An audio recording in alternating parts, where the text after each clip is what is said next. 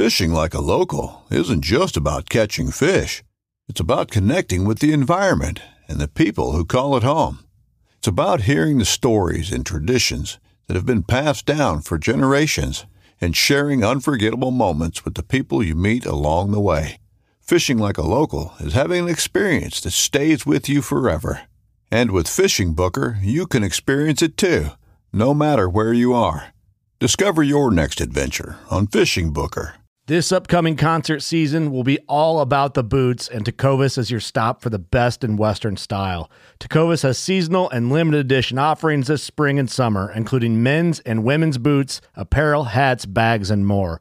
All Tecovas boots are made by hand in a time honored tradition with timeless styles that are always on trend. And Tecovas has first wear comfort with little to no break in period. It's hard to find this level of comfort paired with this level of style.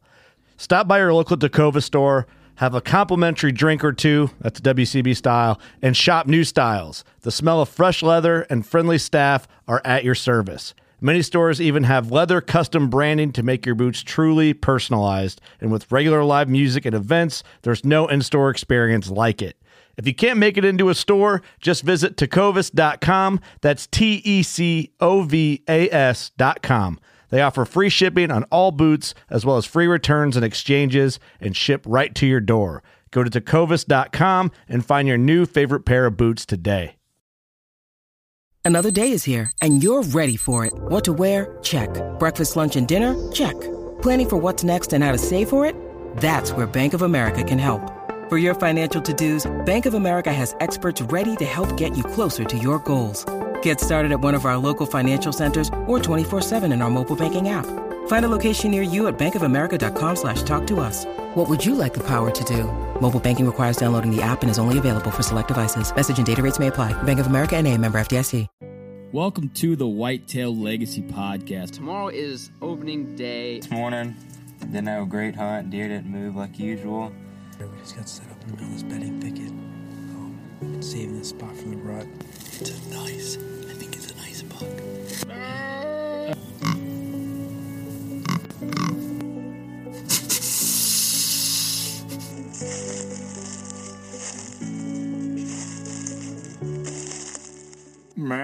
meh, meh. Boom! Hits a 170. That was money. I think he's down right over there, maybe 10 yards. Whitetail Legacy Podcast, bringing you back to the hunt and leaving a legacy. Baller Rut. Whitetail Legacy Podcast coming at you, kicking it back old school. As you guys heard, uh, we have an intro, a badass intro, if I may say myself. Homie put in work on that. Um, props to him. Uh, everybody out there in podcast land, golf claps for Homie, please. Silent pause for that. All right, moving on. Thank you. Thank Tonight's episode, or tonight, I mean, yeah, we recorded it tonight, but this week's episode, Craig Meyer, man, just just a just a all out good hunter, knowledgeable, respectful. Learn a lot from him. Um, I'm glad I got his text info because uh, I think I could get a lot more details out of him. Right. Yeah, he, you can tell he's put in a lot of time researching and, and reading and notes. learning, Takes- watching videos. Yeah. Takes a lot of notes. Uh, really big about learning how deer use timber, uh, and Just their normal just behavior. their normal behavior, and not just hunting the rut, trying to kill them before the rut. So, Right.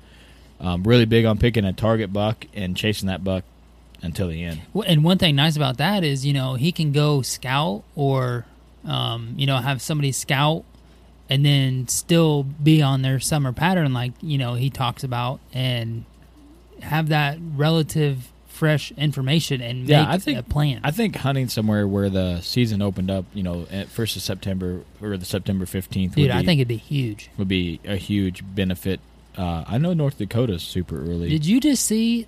I saw it today. The uh, Tennessee or Kentucky passed a three day archery season in August. in August? Yeah, did you see that? I did not see that. Oh yeah, That's news to me. three day archery in August. Wow, that's insane. Man, that's that's cool. Yeah, Wow, late like late August or something. Or I didn't see the date. I just know it's August. I'm Yeah. assuming. Like, man, they uh, they they'd had to be like way like if you have beans, you'd be freaking sad. oh yeah, You know, just big bucks eating those beans, it'd be over. Wouldn't care. No care. Yeah, we can't say uh, thank you enough to Craig for coming on, man. It was it was really cool for him to come on and tell the story of Little John. It's a story of uh, like a lot of us can relate to. You miss on your target buck. You you lose a giant buck or you hit a buck marginal, and you lose them. And I think anybody that's been hunting long enough has had that situation where they've either missed or shot a buck and lost him. It's just part of bow hunting. Everybody goes through that, and uh, for him to be proud and share that story to motivate other hunters to to show that, hey, you know, I did it. You know, so everybody does it. You know, And you know, he said, you know, he did everything right. He beat that deer at its game, and he did everything right except the last part. Yeah. But he said that it still felt like a win because he outsmarted that deer. Yeah, I would have counted it as a win. I'd, I'd have done the same thing he did. You know, I would have released the film because I mean, it's a really good film. It's a badass hunt, and I would have sent it. Yeah, when the apple falls out of the deer's mouth after the first shot and it's running off, I was like, "Wow, that is awesome!" You know. Drool hanging out. Yeah.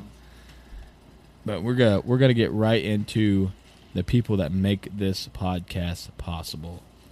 We're gonna start off with Ingram. I released a picture of a buck that he just finished on a tree, and I almost grabbed my bow and shot my own bow.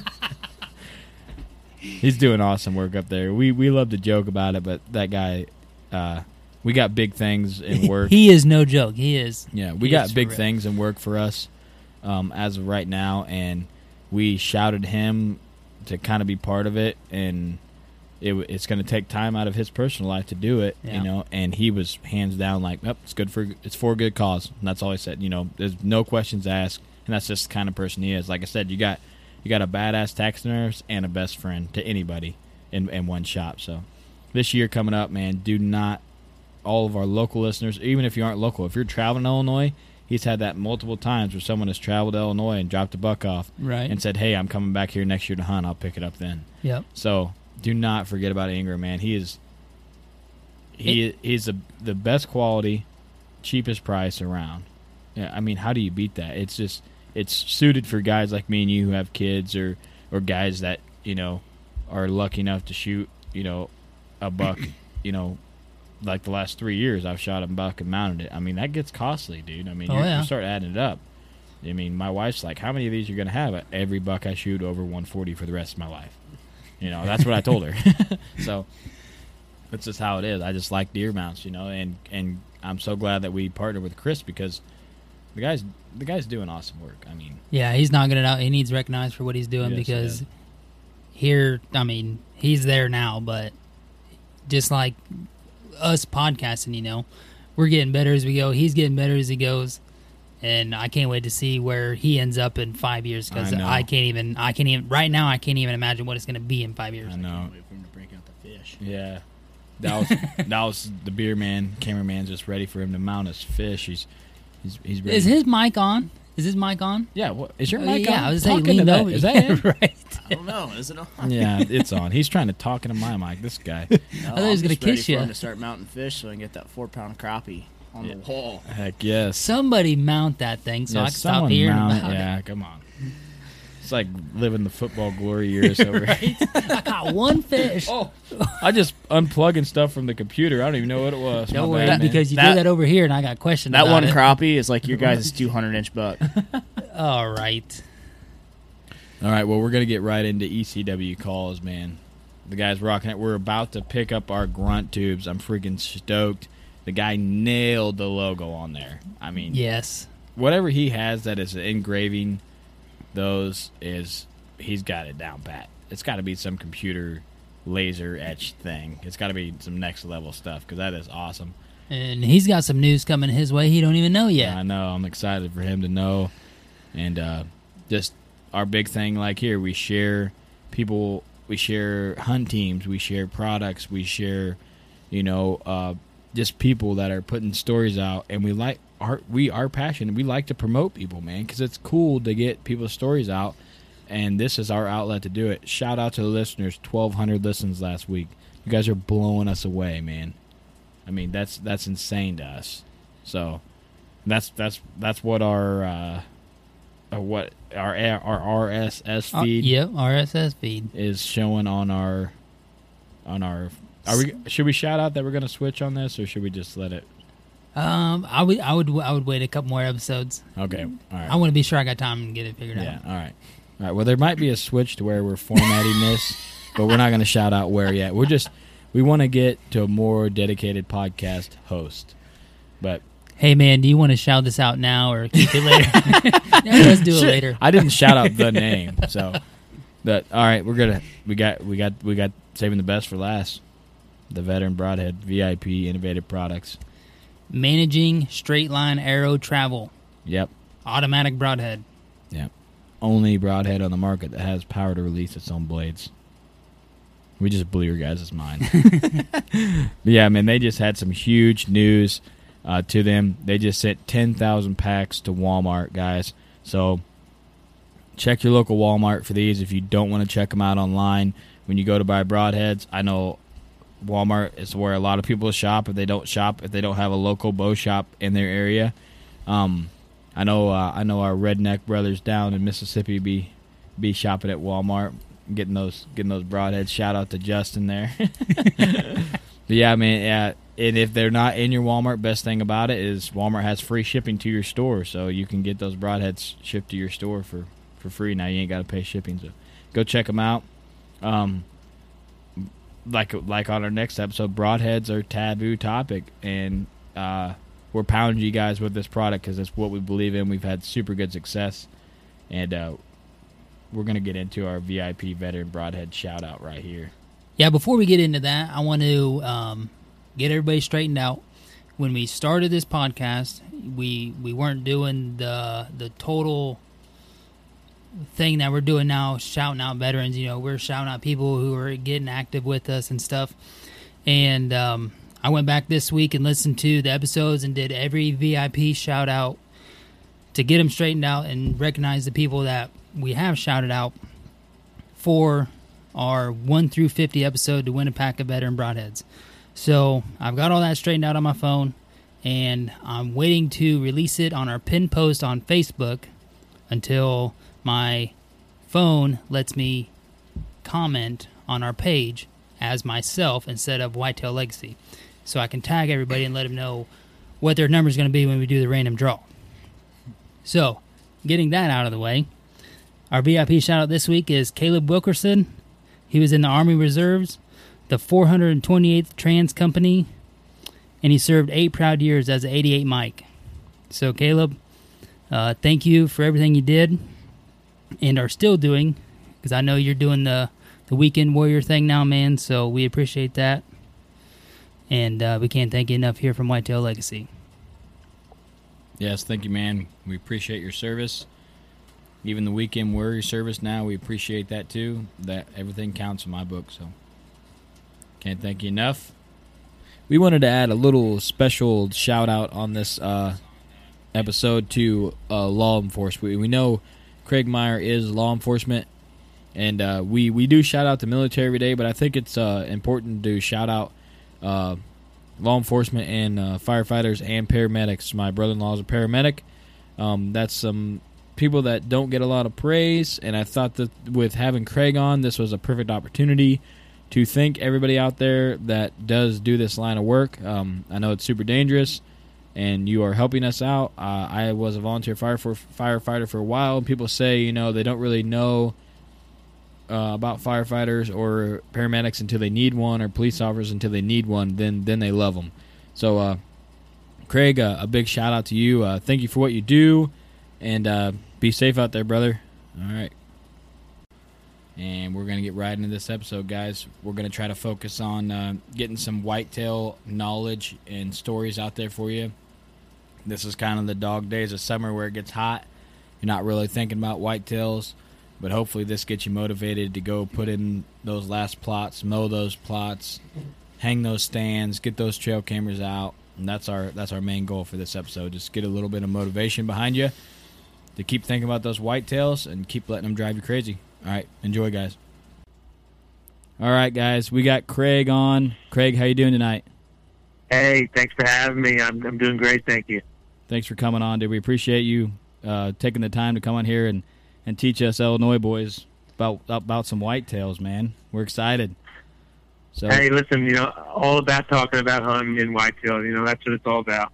yeah, we got homie in studio, Volk, of course. Man, I'm ready to get it going. Yeah, no, I'm ready to learn. This is gonna be one of those I listened to a couple times. I've already. It's gonna know. be a little different too. Like uh, the main the main deal of this one here is just gonna be about learning and telling what you the can do story better and next what you time. can do Yeah. better if you have the same situation. And what's cool is your story. I I think ninety percent of hunters can relate to your the story you're about to tell. You know, where you miss a deer, you know, and and the situation that follows after that. So with that said, just go ahead and kick kick off with with the the story. What was the buck's For name? sure. I'm sorry, Uh, Little John. Little John. Yeah, Little kick off the John, story of Little yeah. John. Yeah, The- it- let me tell you right now, Little John. it's not So- little. No, he's he's not. Well, that's why we called him that. You know, my, my wife Julia, who you know, she's super supportive of my hunt, and she hunts with me a ton, and uh, she was very vested in this deer as well, and, and she had come up with that name, you know, for that reason because he was so big, you know, and uh, we named him Little John because it was, it was a sarcastic name. But so before I jump into the story, just just like you said, we learned so much. And, and we learn so much more from mistakes. You know, anytime we make a mistake, you know, I feel like we come away from that hunt learning something. You know, you won't do that mistake again, but you do. You learn way more from mistakes than you do success.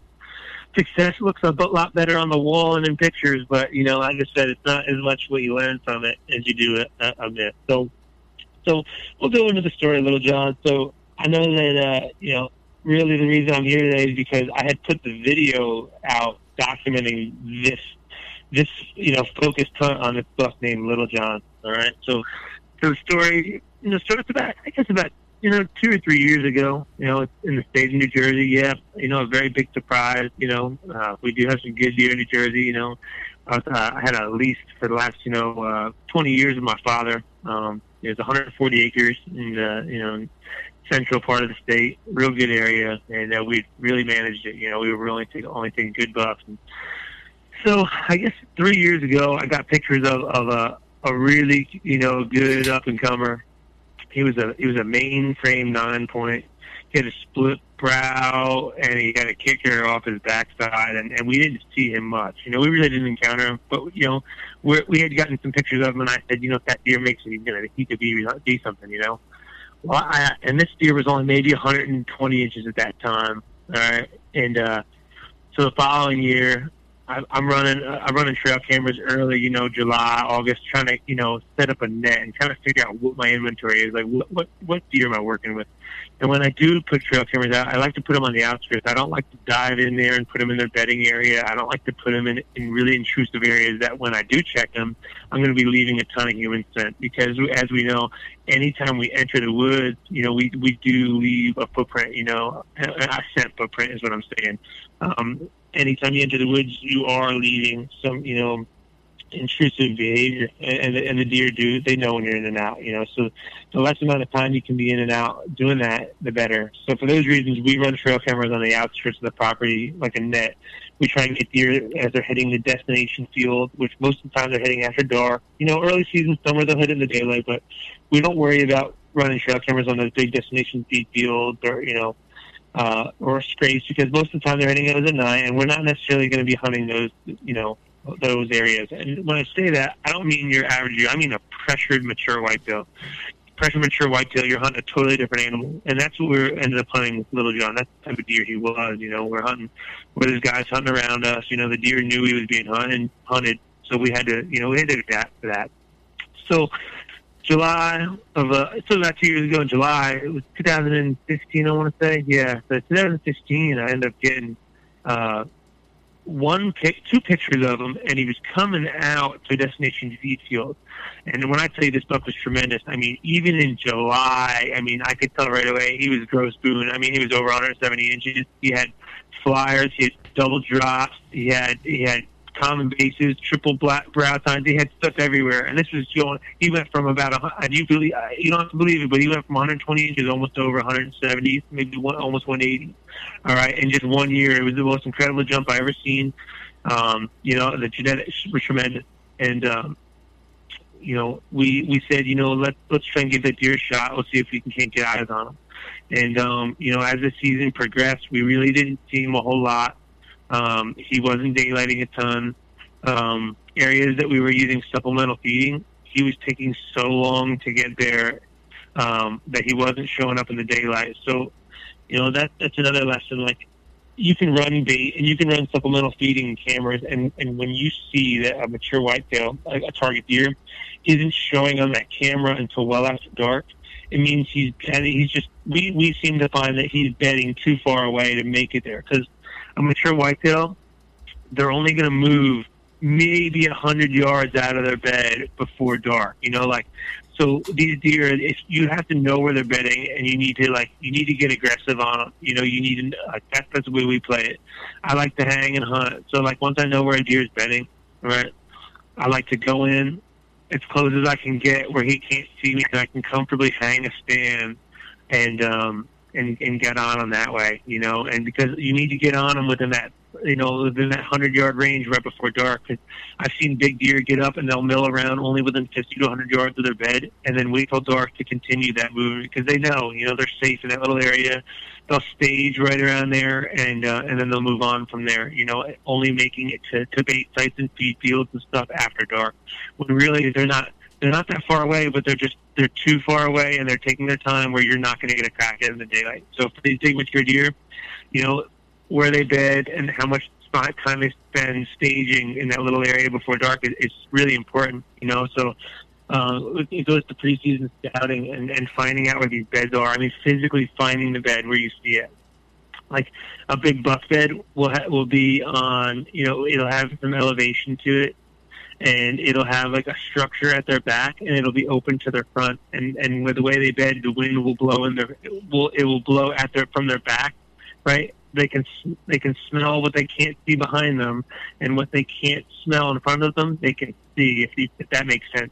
Um, so like if you ever jump like a big deer, right? Um, usually they're going to have like, and when I say structure, it doesn't have to mean physically like a structure. Like sometimes it'll be a dead fallen log. Sometimes it'll be a thick, massive area of, of, uh, thorns and brush. Or sometimes it'll be a barn. Some, you know, it'll be a structure. But at their front, a buck's bed is very open because they need visual. Visual is very important for a whitetail. You know, um, and it'll always have an avenue of escape these big deer seem to bed alone, and and the big deer they have the best bedding there is. You know, they always have the good wind advantage. They have a great visual, and they dominate those big beds. You know, they they keep that big bed their own. uh, Um, you know, separate from the little the smaller buck, the younger buck. But um, but anyway, we knew that we knew that Little John, he was bedding. You know, um, in areas that were making him really difficult to hunt. And we knew a lot of the time when we would see him visually from scouting from roads and driving around that he was living on the outskirts of the property which you know that makes you nervous because anytime he's hunting on, you know, he's living on the neighbors, he's you know just skirting your property and, and coming in at night. That opens him up to getting hit by a car. It opens him up to getting shot by a poacher or another hunter. And so we knew that you know we kind of had to, you know, really make certain calculated plays on when we could hunt him. You know, so so that that first year when he was in the 170s, you know, I I never ever got a visual on him, you know, um, except for when I was scouting and working from the roads out. You know, I had other really good deer, you know, five and six year old deer that I did get eyes on um, that year, and uh, I think that maybe they were just a little more dominant. You know, some bucks just don't like confrontation. Some bucks don't like to fight.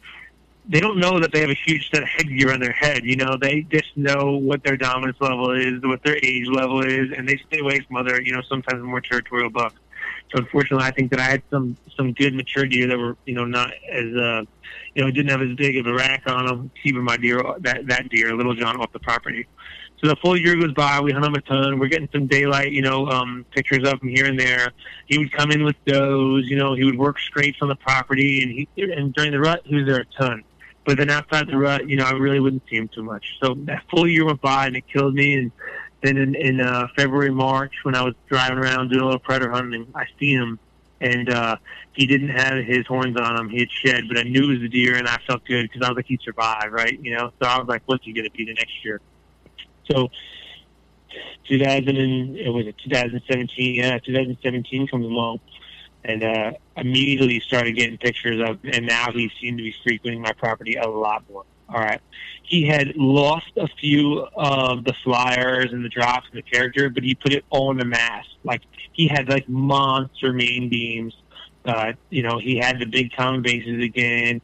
He was a he was a main frame ten with some junk, and we believed him to be in the 160s. You know, but it's just a hammer of a buff. And I got some of the most incredible Wildgame Innovations trail cam video you could ever get of an animal in full velvet. And I mean, he went from he was at point blank where you can count the hairs on his face, looking at the camera, and he had no problems with it. And, and uh, that's when we knew, you know, we were going to put our focus on it again. But um, you know, my goal this year was that early season, you know, early season, that summer pattern, if you can catch a really big deer, you know, still in a summer pattern, they're super killable.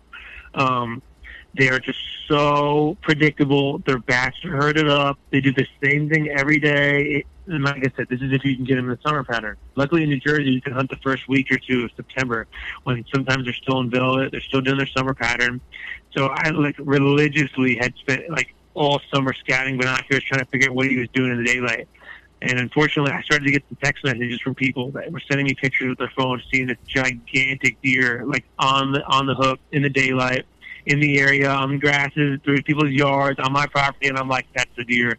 And it made me really nervous because now people are knowing about this deer. And uh, you know, deer that caliber, that's not the attention I want.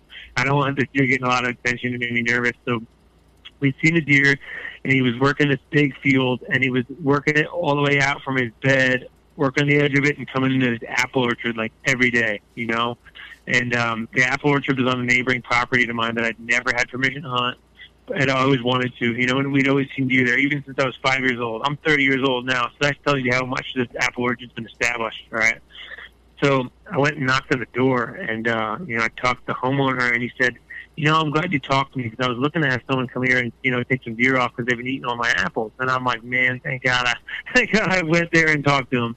And uh, so he gave me permission, and, and I found this apple orchard, and I hung a couple cameras, and um, I, I brushed in a ground blind real good, you know, right at the back of this hedgerow where I could slip completely up the hedgerow and right near the apple orchard come in the back door and then I'd have a full view of the orchard and all everything movement wise was in front of me. You know, I had a, a barrier at my back, the buildings, you know, where I was hunting in their house. And like I said, it was a real suburban hunt. They were, you know, I had 140 acres and this deer didn't care about any of it. He loved to stay near these backyards and these little blocks of timber, like tiny slivers where he felt comfortable and he could see everything. You know, we're super smart deer. And um, so leading up to opening day, you know, this deer's super pattern. He's coming in the daylight into the orchard with a ton of other bucks, right? Coming in, he's coming in. And, um, you know, the way the property worked, right, the orchard sat in a position where um, it was like a, uh, a cone shape, right? So where my blind was, I had a cone shape of wind that I could hunt, which was in my face, over my left shoulder and over my right shoulder, blowing at the house. I knew I didn't want this deer to get downwind of me, but I also knew this, and this is a huge lesson with big deer that I've learned. Right? I've never killed a really, really big deer when that when I've had the complete wind advantage, like a really strong wind advantage, like where actually the deer come in front of me. I've never had it where like I had the wind completely in my face and and the deers come completely the opposite way. Like these deer just don't feel comfortable coming into food sites, bait sites, plots, or any of that those those conditions, right? Like whereas being if you in a controlled condition, like a field, you know, anything like that, these deer don't feel comfortable coming in there unless they have the wind advantage, you know, or at least they think they do. So in order to kill this deer, I knew that I was just going to have to have the wind advantage, but just barely, right? So that when this deer swung in, the wind was barely blowing where he could smell it, but the majority of my wind was blowing back at structures and in like towards the houses and the roads, right at my back, because I knew like he. It doesn't make sense for a mature deer to do what he does. Like you know, they want to have the wind coming into that plot. Um, they want to have advantage. They want to feel safe. They want to know what's going on before they enter it. You know, and um, for those reasons, I knew that I had to have this this this southwest wind. You know, um, any any more south, and it wouldn't. It would be just way too much to his advantage in his face. Or the southwest, I just slightly had the advantage. And for that deer, he's thinking, okay, you know, I'm comfortable enough going in there. I feel good. That southwest wind, you know, I know a good amount of what's going on. Whereas if I had a north, where you know, like, or you know, a wind that blew completely away from him, he wouldn't be showing up the way I needed him to. And that was the way it worked. We watched the cameras, and we actually took a calendar and we wrote the winds for each day, and we correlated what pictures you know, what days he showed up in the daylight and from what direction versus what the wind was. And man, it was crazy how much it linked up of when he had the advantage and when he would daylight. So that's just another big thing too. Like you want the advantage on these big whitetails when you're hunting them, but just barely. All right. And never force the issue. Don't ever force the issue because you just think he's going to probably show up and you and you're going to get lucky. You want to ha- you want to make sure that your first time in is the time you kill him. I like, you know, think about how many times you have. Think about how many big bucks you've taken on your wall. I know that for me and a lot of other guys I talk to, other good hunters, you know, it's the first time they ever sat that tree stand. It's the first time they entered that property. It's when they hung and hunt. They went in with sticks and a lock on. They got up to that tree, a tree that had never been hung before. The deer were never educated. The deer were super calm, and they killed a big buck. And that's how I hunt a lot, you know. So in this case, the same thing, just with the ground blind. You know, I went in there first time in, um, and I knew that the first time was going to, you know, be the time to capitalize. You know, that was our time to strike. You know, I, I've switched over the years. My numbers of hunts have gone down. My success has gone up. It's all about calculating those times that you do hunt to be the best times you hunt. If you have like, you know, like ten days, right, to hunt, only ten days.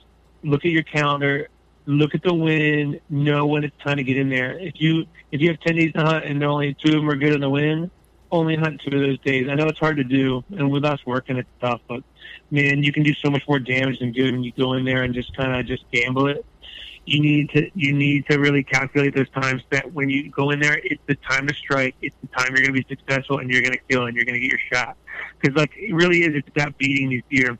You know, letting an arrow go and having it hit its target that's great. You know, that's a win. But the big win is getting these deer within bow range in the daylight. Like that, that that's beating a deer. When you can figure that deer out, what he is doing, and you beat him as a hunter with all the advantages they as deer have, man, that's like that's a huge win. So, oh, you know, so this the season opens with this, this big with this big deer, right, Little John, and of course another less. when deer lose their velvet, they get really weird. All right, for about 48 to 72 hours in that window in there, I've found that a deer, when it's losing its velvet, for whatever reason, they go and they isolate themselves. All right, they keep to themselves. They have some whatever ritual they do. They go off pattern and they're somewhere. I don't know where they go, but I've found that a lot of times guys freak out because the first few days of the season, everyone's like, "Oh, someone's going to shoot my deer," and and we've all I've been guilty of it myself. Where I'm like, "Oh, why is Little John not showing up? Oh, did something happened? Did I booger him? Did I blow him out?" And then boom, like like a lot of other deer, he showed back up without his velvet on. I'm like, okay, he was going through his ritual, losing velvet, and that's another thing. There's a velvet ritual. I, I don't know a lot about it, but I do know it does happen based on all the trail cam pictures I've had and the deer I've killed. When they've gone off pattern and come back in, they're always out of velvet again. So I freaked out the first couple of days because you know I figured you know a deer that caliber, somebody might have you know shot him before the season or done something, you know, and of course you know being paranoid, and so um you know of course he he shows back up and he's got velvet on, he's got the velvet off. So I'm like, okay, we're gonna we're gonna get in that apple orchard, we're gonna make it count. You know, Anthony Berger came, we filmed me, we were running the camera, he was running the camera, so we're sitting there in the blind, and man, we had just barely, like I said, barely had that wind advantage. These sweet apples, man, these deer were coming in. They're eating a few apples, getting really full on them, staging up, and then going to a destination feed field that's just a cut field uh, further away. You know, so which was nice because you didn't want these deer milling around hanging around forever. You know, because the wind sometimes switches. Deer catch your movement. You don't want deer in front of you if you can help it for a long period of time. So it was beautiful. These deer would come in, they would eat a few apples, gorge themselves, and then would go and leave, which is what I wanted. Just you know, constant filtering in and out. So I had a bunch of five and six year old deer come in on camera to the deer, you know, that most people would have shot. And I knew I had to be disciplined and uh, let them walk. And when I knew I beat those deer's nose and eyes, I was like, we're good here. You know, we're solid. Those are mature deer. They're tough to beat in the daylight. They move through. So I look over to my right, like half hour before dark. You know, this is like I said, we, we slipped in the blind, and this is the first time in it. and we look. I look over to the right, and I see this monster, you know, left side of, the, of a frame, just raking a tree, working a branch, right? And um, I'm like, okay, you know, that that's our guy. And there was two does with them. and and I looked, and he had actually crossed, physically crossed a paved road to come across this apple orchard. So that told, that was the first time I realized, he, okay, he's bedding across the road for me, and these other deer that were in earlier were dominating that bedding area. So even though he had a big rack, he wasn't dominant, you know. So anyway, he comes in, he's working, and just like I said with the wind, right? He works with the wind. He's working right along as hard along the edge of this this, this hedgerow as he can without being close to the house. He's using the wind, like he's keeping everything down wind and his eyes up the whole time, working in this orchard, wanting to see what's going on, right? And and you can see on the video too, like he puts on the brakes and he just looks and you just really get the good look of what the layout is ahead of him. Make sure the wind's good. And then when he flickers that tail and straightens himself out, like a lot of big bucks do, that's when you know you're going to get your shot, right? So I'm like going crazy. I'm like, this is two year quest. It's the first time I ever seen him on the hoof in, in person while I was hunting, right? And I'm like, here we go, you know, rock on. So I was saying a little, saying a little something to myself. I think Berger was too. He was talking to himself. He's like, like, I guess he's just talking himself through it because he was all uh, amped, and we knew how big and how serious this deer was, and he was twice as big in person, real chocolate rack, like huge main beams, just barreling all the way back in, and um, he's just marching in there, and he comes in at 30 yards, and I'm like, I'm super calm, you know, and I, I just said something to myself, you know, I did deep breath, and I'm like, ah, you know, you do this is what you do, you know, and I was super relaxed, and I drew back, and I, and I and I raised the bow up, and Ber, you can hear Berg and I talking to each other on video, and I'm like, oh, you want him? He goes, yeah, if you can shoot him right there, and I'm like, all right. So I touched off on my on my release, and I heard the largest whack I've ever heard in my life, and I realized that my cam had rolled over and struck the carbon rod in the top of the blind that I was sitting in, and it hit so hard it smelled like fire and brimstone in there, you know, like when the shotgun blast goes off, and the I watched as my arrow and lighted nock went right over his back, left and right. I was perfect. Had I not rolled over, I would have crushed him. It was only a 31 yard shot, which is a chip shot. We shoot that all the time, and it just went right over his back. And and as he like kind of barrel rolls out of there, you see the apple in his mouth, the drool shooting out of his mouth. He didn't know what happened, and we were kind of so close to this house, you know. I, I think that he he kind of just didn't know what happened, you know. And there was a lot of other deer around, and, and he trotted back to like 61 yards and I, and I shoot out to 100 yards religiously. I feel super comfortable. The deer was calm. He shook it off. He straightened himself out. He walked out. He got that 64 yards. I ranged it. I drew back again. I'm like, I feel real good about it. You know, Berger's filming again. I touched off on my release, and it was just straight up Mur- Murphy's Law that day. Like, there was just something I wasn't meant to shoot that deer, I guess. It, the good Lord didn't want me to because I watched the arrow go, and it's going, and it's going right home, and it's going to just crush him right in its heart at 64 yards. And last second, I hit this small branch that I didn't foresee right in front of him, and the arrow deflected and went right under his heart. And with that arrow going out, you know, into the brush, so did you know Little John, and I never saw him again. Right, so I never see this deer again. And when you know when I'm the camera pans back to me, I'm like, I'm, I'm a little defeated, but like I can rest easy and like I, I I beat that deer, you know, I beat him because I had him in the daylight, I had him within bow range, I beat his nose, I figured him out, you know, and and so I was a little, you know, I was able to kind of rest a little easier in knowing that, but I was so upset because I was calm. I didn't have target panic. I didn't have buck fever. I didn't have any of these things that, like usually are the re- culprit for a lot of people. You know, I was calm. I handled myself, and to have that, you know, equipment issue where like the blind, I had just had it too low. The problem was I put too many branches on top to really brush this blind in. I mean, I had never brushed a blind in so well. We were so hidden in there. But the problem was the weight of those branches lowered it just enough where my long, my long axle to axle bow, I was shooting a 34 inch axle to axle bow because I have a 31 inch draw. It had just been high enough where it was just too high and it struck the blind. You know, usually I'm a short axle axle guy. That year, last year, I went with a longer one for the first time ever. Probably won't do that again because I hunt from ground blinds a lot. Uh, back to a short one this year, but big lesson here. You know, practice like you play. I had practiced in a ground blind in my yard over and over again, but I hadn't practiced in that ground blind with a bunch of weighted stuff on the top. You know, when my cams were drawn back, my limbs were drawn back. I had the clearance, but as you know, cams roll over, the the, the limbs, you know, depress, and they they are longer than they look. so I had you know just raised up enough where like my cam hit the top and, and it ruined the shot for me. And um, I was pretty defeated. You know that deer ran off. I continued to hunt that deer for like three weeks, right, unknowingly. And then I ran into a friend, another really big buck hunter from the state, and he said, "Hey, you know, uh, a a good friend of mine had shot a deer that had really similar characteristics, you know, up in your area."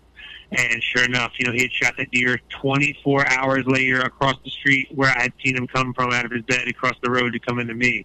He'd killed him over there. And uh, just, you know, he didn't really talk about it too much, so I didn't know. So I had been hunting his nose for like three weeks. So that was pretty much more insult to injury. But, you know, I, remain, I remained humble, you know, and uh, I, I said, you know, everything happens for a reason. And then from there on in the season, I, I continued to have the be- one of the best, if not the best season of my life in all aspects of the game. I hunted between bears and deer and hogs and everything. And, uh, you know, because I, I didn't freak out and I, I didn't lose my, my temper over what had happened, I think that, you know, um, karma came back around to help me out. But like I said, I don't want anyone else to suffer like I did. You know, make sure you put those blinds up a little bit. We had put them up on concrete blocks. You know, like we'd put the cinder block on its side where the hole is. And we'd put the corners in the hole, and that was just enough. We were, we were not eye level anymore, and we were able to clear the roof of the blind with our bow. So that's a recommendation. Like I said, I, I'm not afraid to show a miss because I, I want if at least one other person it, it doesn't happen to them on the biggest buck of their life, then it was worth it. You know, I'm not afraid to show a miss. It happens. We can all relate to it. You know, misses happen. Anyone who says they don't miss, they just aren't. They're not getting enough opportunities, I would imagine, or they're lying. so. Yeah, props for you for showing that. Like we said, like I was talking earlier, man. A lot of people, you know, don't show that stuff, and I think it's cool that people do because that's something I can relate to. You know, because there's, yeah, like I said, most people that hunt long enough, they miss up, they mess up on a giant deer. You know, I Yep. personally messed up on a deer that I'll, I a quality of deer I'll never probably shoot again in my life. You know, Mhm. and uh, I learn a lot. You know, and uh, Yeah. that's where you go. Just like you, you know, you're not afraid to tell people, and I tell people the story. You know, and and I, I can remember every detail just like you can. And I think I think sometimes the deer that we mess up on stick with us more than the deer that we are successful on because our whole game, like you said, is to beat the deer. You know what I mean? So the deer that Yeah. got away, Yep. you're like, man, that's the one that you know you're more tied up on than the ones that are on your wall. Yes, I uh, completely agree. You know, think about it. I mean, like, w- think about what a big deer does to us, any big animal that we hunt for that matter. Like the rush, the adrenaline. I mean, it makes us grown men shake in our boots, right? That feeling, that's something we chase, you know. And it's like any big fish tail, any big one that got away. You know, those are the ones you talk about because for that, you know, that the animal just sits so much higher up on a pedestal to you because you weren't able to to make it yours. You know, you weren't able to take it down and you know, I think we chase that, you know, and we need those, we need those misses and um, bad times to to appreciate the good ones and just to keep us coming back for more because that's why it's hunting. You know, we're not going to go in the field and be 100 percent successful of punching a tag every time, but that's what makes it. You know, that's what makes it a challenge and the mystique of going after these animals. You know, it's trying to figure them out and beat them, which you know, in, in their element. I wish I could take that adrenaline rush and just put it into a pill. What'd you say? I said I wish I could take that adrenaline rush that you get, you know, when you got a 170 coming in and just turn it right into a pill. Yeah, yeah. If you could put that in a bottle it, you'd be a rich man. right? I would say, Yeah. just like you said, that's what we're all chasing, and that's what we put so much work into trying to get the right setup, trying to figure out what the deer are doing, and then you know trying to improve the land so you keep deer, you get healthier deer, and then you know hopefully that translates into bigger deer. So Yeah, yeah, no doubt. It's a healthy, it's a healthy uh, addiction. That's for sure. You know, it's a way better addiction than some of the other stuff out there with a way better feeling. So, So I picked up a couple things that I wanted to ask you about while you're telling your story, and uh, one of them Sure. was so he was a couple years older when you started getting a ton of daylight pictures, correct? hmm So I was wondering. I hear a lot of people talk about when the deer gets to an old age, their territory shrinks and they get more daylight active.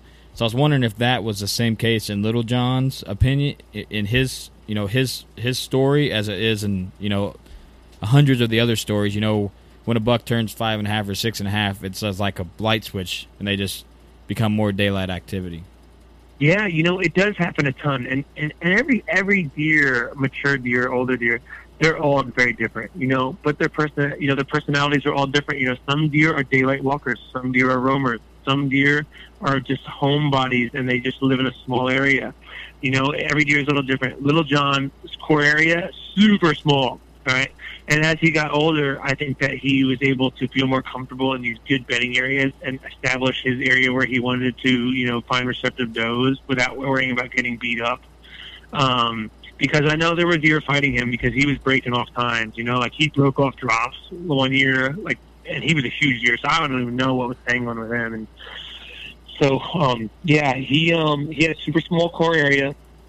He um, he daylighted in that core area like many big bucks will do. As long as you get close to their bed, they're gonna daylight. That's what I found. You know, as long as you're really, if you're not close enough to their bed, you're not gonna see them in the daylight. And when you start seeing them in the daylight, no, yeah, they're bedding really close you know, unless it's some kind of like weird, you know, a window of opportunity, like during the rut or, you know, where they're on their feet way into the morning because the moon's still high in the sky, things like that, you know. But generically, you know, a deer, if you're seeing him in the daylight, you're close to his bed.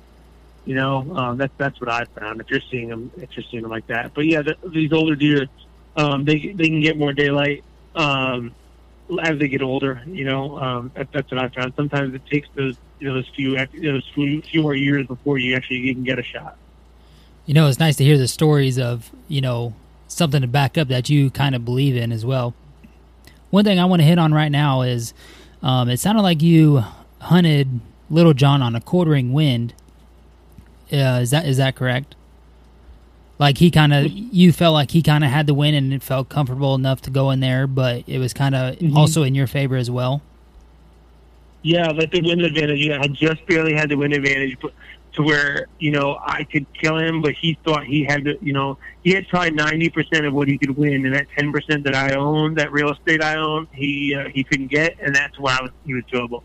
Yeah, see, and I mean, you're hunting him early in the year to where yep. I wouldn't gamble on a quartering win early in the year. I, I usually try to get aggressive. You know, I'm not I'm just we'll say November 1st, you know, the, the rut's really starting to get going here in the Midwest. And that's mm-hmm. when I try to go in and I'll gamble on a wind, but it's still quartering. Like, you know, I, I think that, you know, they're betting here and they're going to come this way to you know either check those or you know go to a field or something that's when i like to play the quartering wind and you know make that deer feel like he's got the yeah. edge over me when really it's kind of you know a 60 40 50 50 split mhm so, yeah i um i don't if I had to choose one time of the year to hunt right, and this is if I have a good property that I know the property well, I know the deer, and I can scout, if I had like two weeks to hunt of the year, right, and no other time to choose, it would be the first two weeks of the season, early season, September, when they're patternable. Guys love the rut, right? I like the rut too, but only when it's a property I don't know a ton a lot of a ton about. Um, I don't really know what they're going to do.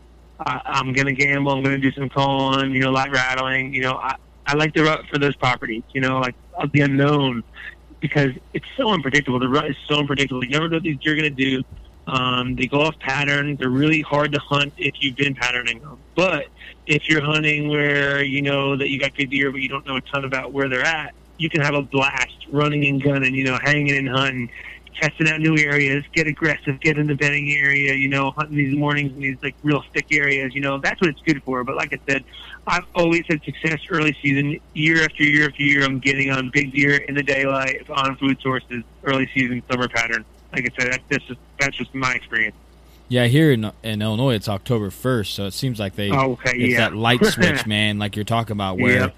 they just acorn. You know, yep. I, I I talked about a buck on here called Homeboy, and I had that deer down to a science, man. I had him mm-hmm. where I knew exactly where he was bedding. He was going to the field. I seen him, you know, in person on trail camera went in there early to kill him, vanished, and I ended up killing him in the middle of the rut, just cruising for does. Just you pure trail luck. cam of him betting. Yeah, I had trail cam of him betting. Like I hung a trail cam where he was Oh, entering wow. the field, and he ended up betting right there. And I got pictures of him like licking his back, scratching with his antlers, and it's just That's awesome. It's, in some real tall grass right on the fence line. That's pretty cool. It is super Yeah, cool. the, yeah, this early season, you know, like I find that like it has to be early September though. Like anytime after like mid to late September, they start switching to a fall pattern. They go to acorns. They become a lot more unpredictable. And that that October lull period you hear period you hear about. I I don't know that it's so much a low. I think it's just now they're only traveling short, short, short distances from their bed in the daylight because they have acorns and those other things closer to their bed and more food, and they don't have to travel to these feed fields as far. You know, like the lull can be super good time to capitalize if you're right on top of their bed, but if you're not, then it's tough. So Yeah, last year I found a bed during shed season. Went in first hunt October fifteenth. Had already hung a stand, and I shot a buck at six o'clock in the afternoon. Uh, seen him stand up out of his bed eighty yards away. oh yeah, and come you, right yeah, to me. I'm talking about. you know, you, it's just like we're and I, it was hilarious because I was hanging the stand. I'm like, deer's gonna jump jump this this down tree right here.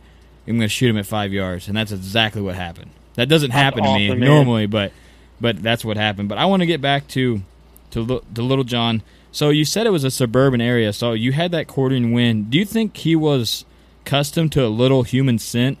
Since he was so suburban and he was around houses like that, so if he ca- Oh, caught a little yeah. bit, I, man, the, the homeowner had been like hitting golf, like pitching, putting golf balls around the backyard right there, like all the time.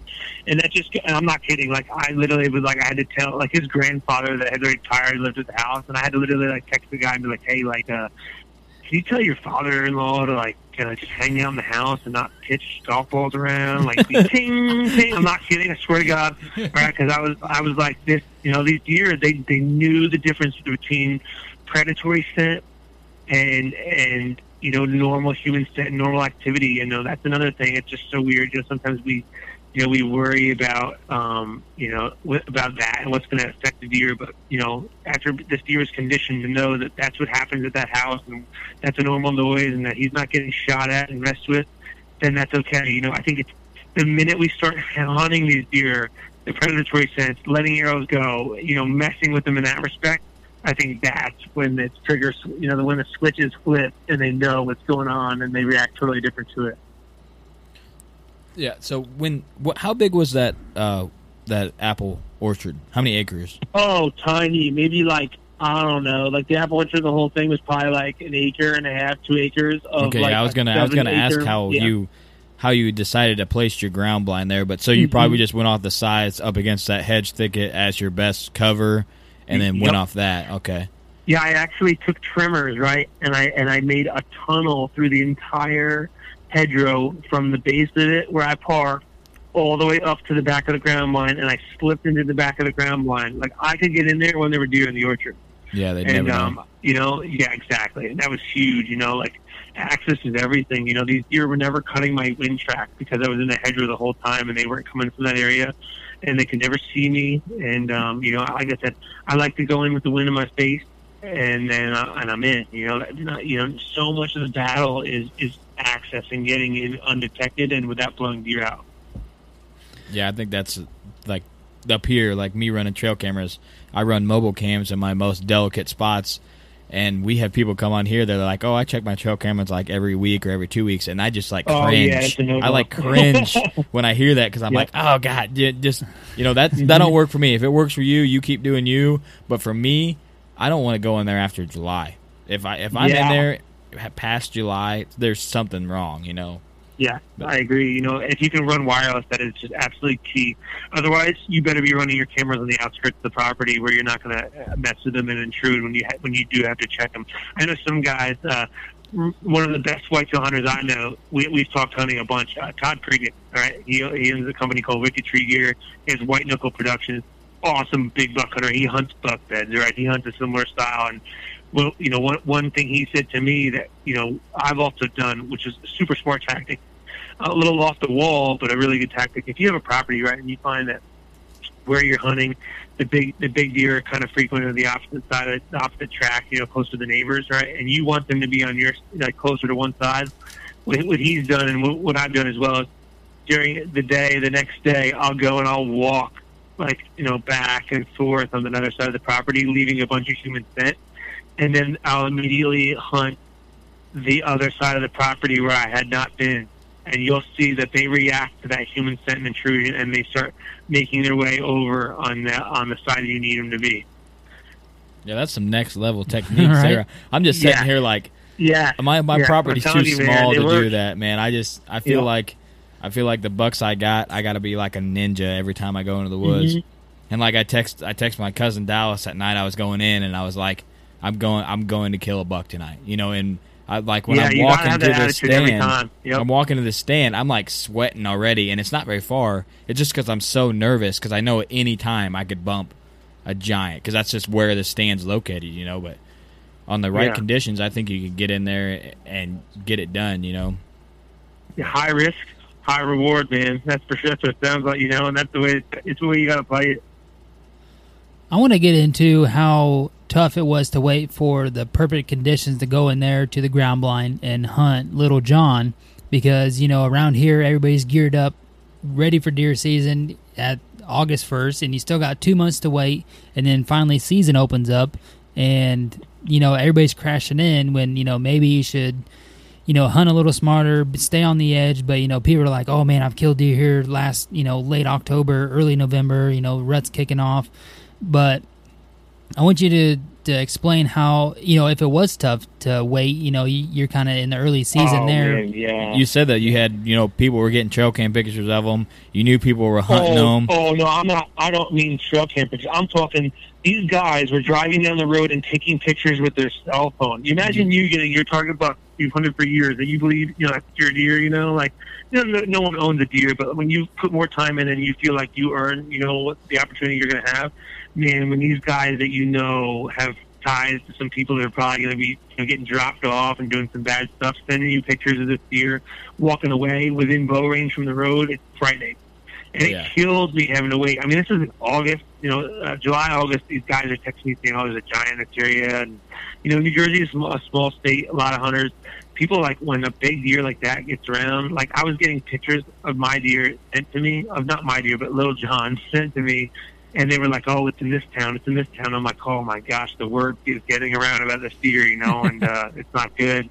And then, um, you know, every day, I, I mean, I was having dreams about this. I was waking up that I'd shot him or he got hit by a car, and it, it really consumed my life. You know, I felt unhealthy at times. Yeah, it's But, crazy uh, when yeah people. yeah. I, I tell my wife my my target buck from last year. My buddy found the sheds, and I had to go like right then and see him. And she's like, "Well, you can go tomorrow." I'm like, "No, I got to go right now." No, you don't understand. Yeah, Yep, like you said, it just consumes you, and then like you said, when you're after the a one deer, and if it's a world class deer, that makes it even yeah, it just makes you insane. When Yeah. like Yep. this year, Yeah, it's- I'm on the farm hunting, and I get a trail cam pic.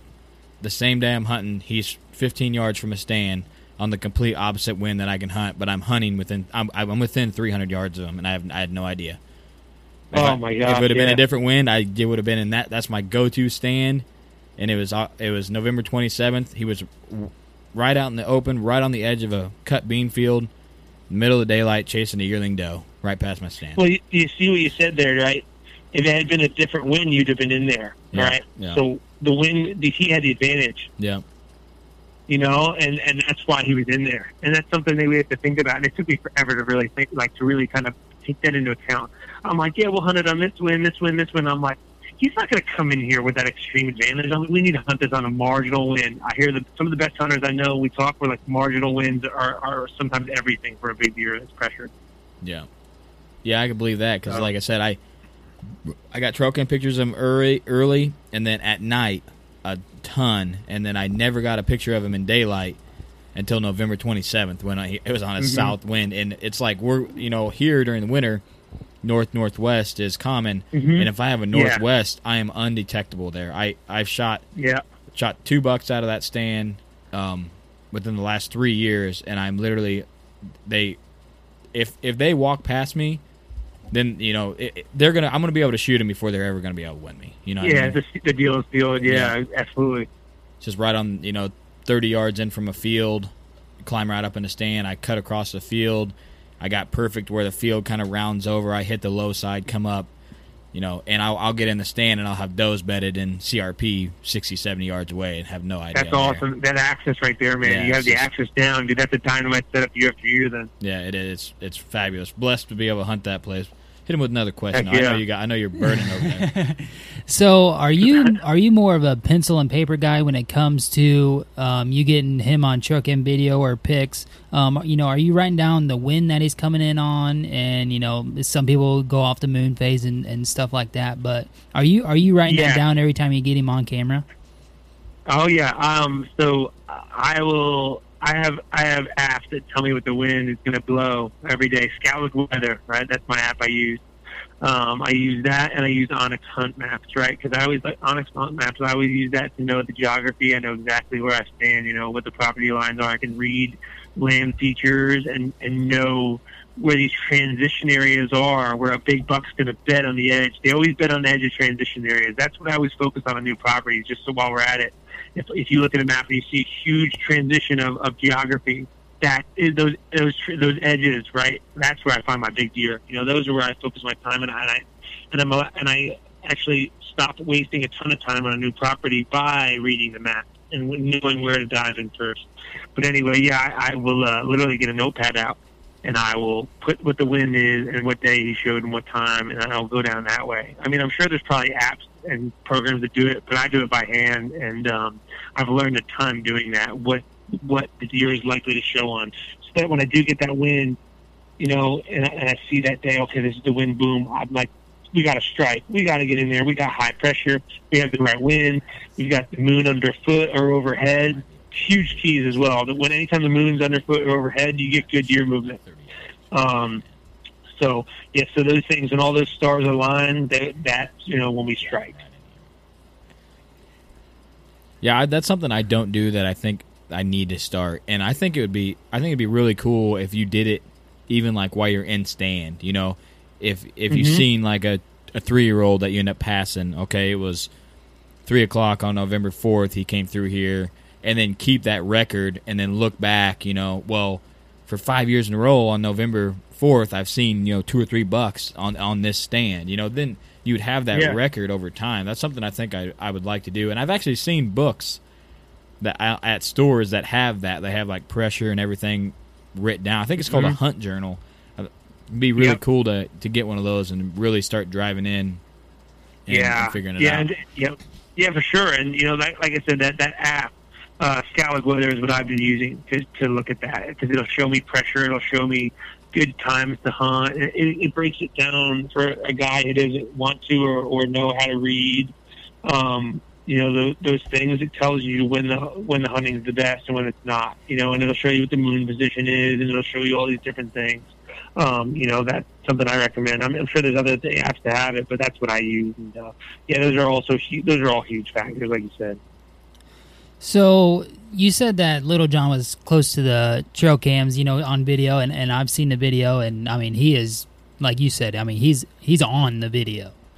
Yeah. um, do you wear gloves or anything when you set your trail cams? With it being so early Yeah. in the year, or do you just use Yeah. you, spray down? I I know I like to uh, I like to wear rubber boots and latex gloves any chance I can. All right. Um, yeah, that, that's what I like to do. Um, anytime you ever see me on video not doing it, it's probably not when I legitimately was hanging it. You know, we were kind of just you know dubbing into footage or something. But like when I'm like nitty gritty, I'm down there. I got knee high rubber boots on. I got rubber gloves on, and I'm always spraying down. And those are huge keys. You know, um, some of the best big buck killers I know that that have killed deer over food sources and and and supplemental feeding. Um, they swear by using rubber boots and rubber gloves to keep these deer daylighting because they've found that when they don't, these deer will go nocturnal. They'll daylight the first time or two and then go nocturnal. But when they keep using rubber gloves, rubber boots, and spraying down every time when they're baiting and checking trail cameras, they, they keep these deer daylighting. They said that's the key is scent control. Yeah, I could see that huge. That's something I don't do either. But I haven't had a lot of deer. I have deer notice my camera, but I started hanging them high and pointing them down. Yeah, something I did another last huge- year. Another huge, yep, yep. but yep. a lot of it's because I'm I'm trying to get pictures in CRP, so that helps me a lot too to get up above the grass. But um, Mhm. we uh, we really appreciate you coming on. We're cutting towards the end here, but I just wanted to get one question. If there was one thing that you could say that you think that has made you more successful hunting whitetails, if you could just give us one topic that you think could wrap it up, what would it be? I think it'd be uh, uh, hunting the wind You know, um, I, I live and die by the wind. Uh, I never force the issue um, of hunting a bad wind. I, you you can educate them and do so much more harm than good, um, and that goes for a lot of animals. I always live and die by the wind. Um, you know, I spray down.